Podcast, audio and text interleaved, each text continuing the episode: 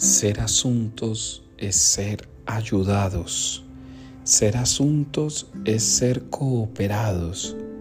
Que María sea asunta al cielo significa que es llevada por otro.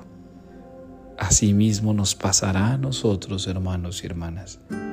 El misterio de salvación de carácter dogmático, doctrinal, de fe que hoy celebramos en María no es otra cosa que la posibilidad de aquello que nos ocurrirá a nosotros.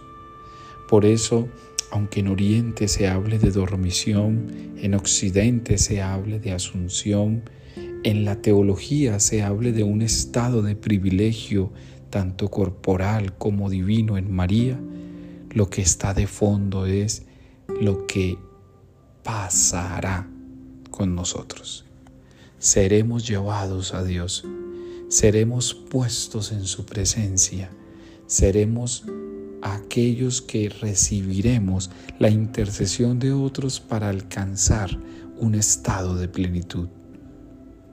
Confiemos entonces en esas promesas.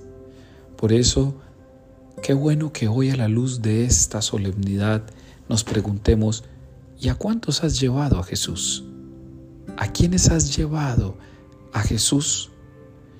¿Qué has hecho para llevar a otros a Jesús y que sean también asuntos a la verdad de Dios, al corazón de Dios, a la mente de Dios, al ser de Dios?